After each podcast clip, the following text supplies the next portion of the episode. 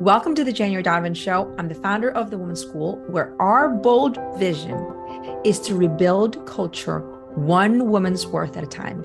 And we're doing that by providing an education and training platform for women, because the best way to fight the devaluing of women today is to have a strength of mind, to be skilled, and to be strategic about how we can influence culture. And the best way we can do that is to train ourselves.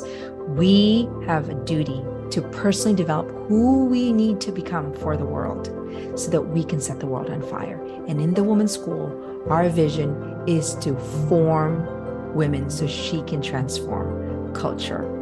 Join me as I talk about how we can be a force for society, and it begins with us developing ourselves.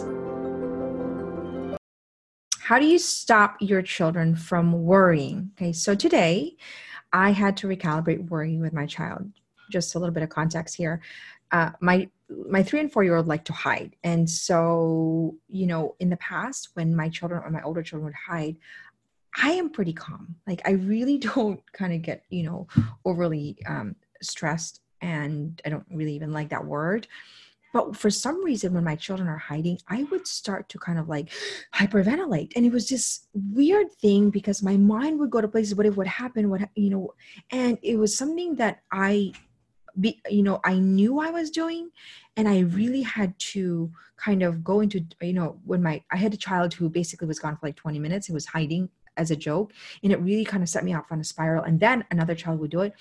And so I really had to manage my mind. So I realized that when my child did it, I would start to to kind of go in this weird panic, and my mind was going places, and which is interesting because I know what was sort of happening, and I couldn't for some reason get my mind to get to that place of recalibration. And I think I wasn't even seeing as something that I needed to do at one point, because it wasn't happening all the time. It was, you know, every, you know, six months, it was sort of this sporadic thing. And here's the thing, my little three and four year old now is playing games.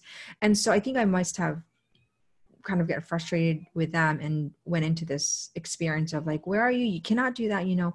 And I noticed that my ten year old was actually wiring the same sort of like panic skill. Panic is not a word we use in our house, but I was noticing it. And so in the last two weeks, she literally would stop her schoolwork and say, Mom, where's Vivienifa? Where's Vivienifa? She would be in the middle of dinner, and if Vivi went to the bathroom somewhere else and she couldn't find them, and we try to keep everybody in dinner, she's like, Mom, I need to go find them. And literally like five, ten times a day, she would say, Mom, where are they? And and so I was letting her aware of her response to worry, which I felt responsible for. I knew where she was getting it. She was getting it from me.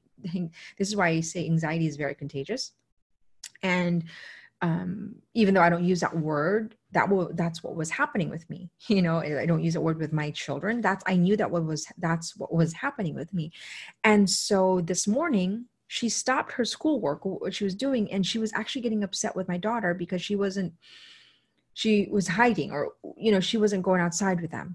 And I said, you, you know, Pia, she can go outside. I mean, she's free, you know, I'm, I'm we're right here. Like, she's like, no, Mom, I need to watch her. And so I literally had to give her a breakdown of, and she knows this because we teach this stuff, that, you know, Pia, I need you to understand what's happening in your brain. You are now starting to wire worry. Okay.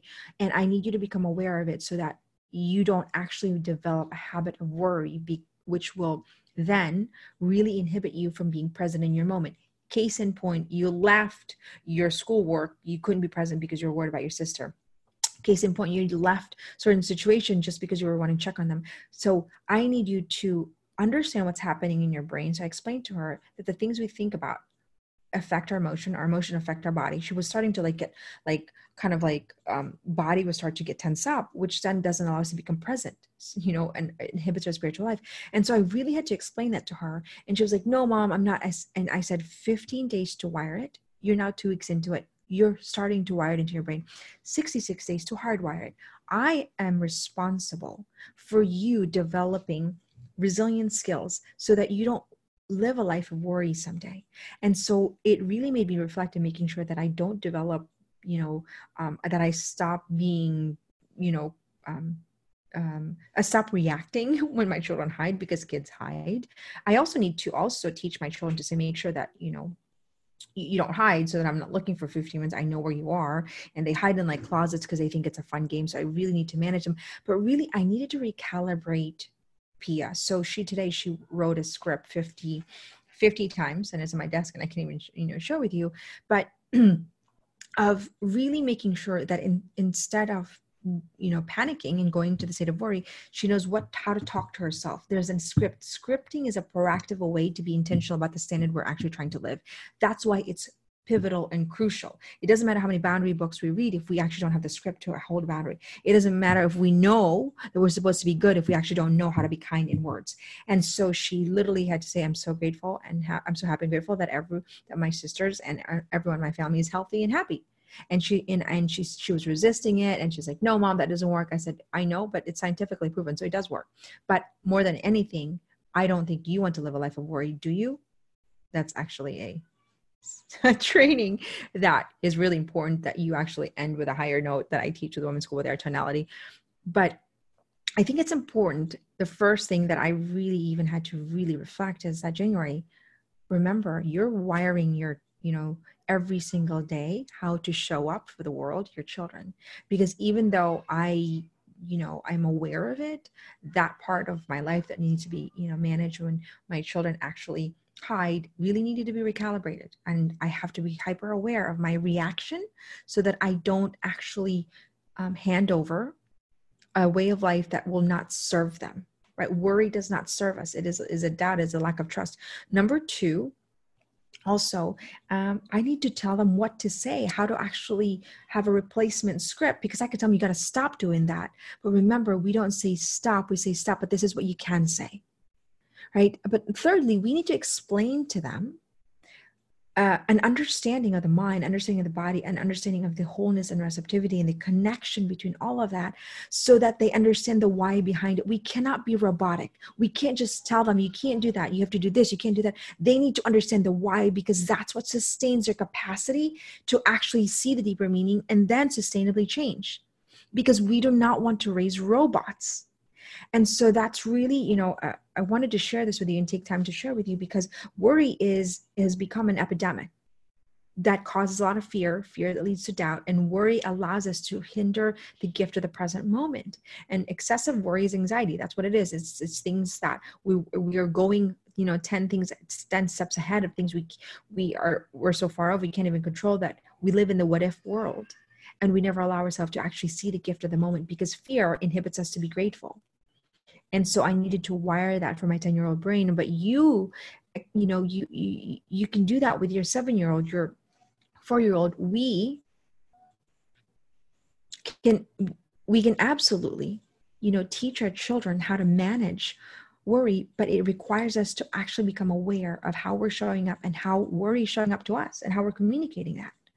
And then we need to give them the tools so that they don't live and they can cut and not wire things that are going to make them suffer in the future. And so that's what we do in the Women's School. It's a very integrated formation, but I wanted to share this with you because it's an important learning. And as I go deeper into, you know, the formation that I think is, is necessary for women, I think that um, we have to be hyper aware at every God-given moment, the opportunities and the ways in which we can form and transform our children, because it's like a vortex out there, and the world is is um, constantly, I think, charging against our mind.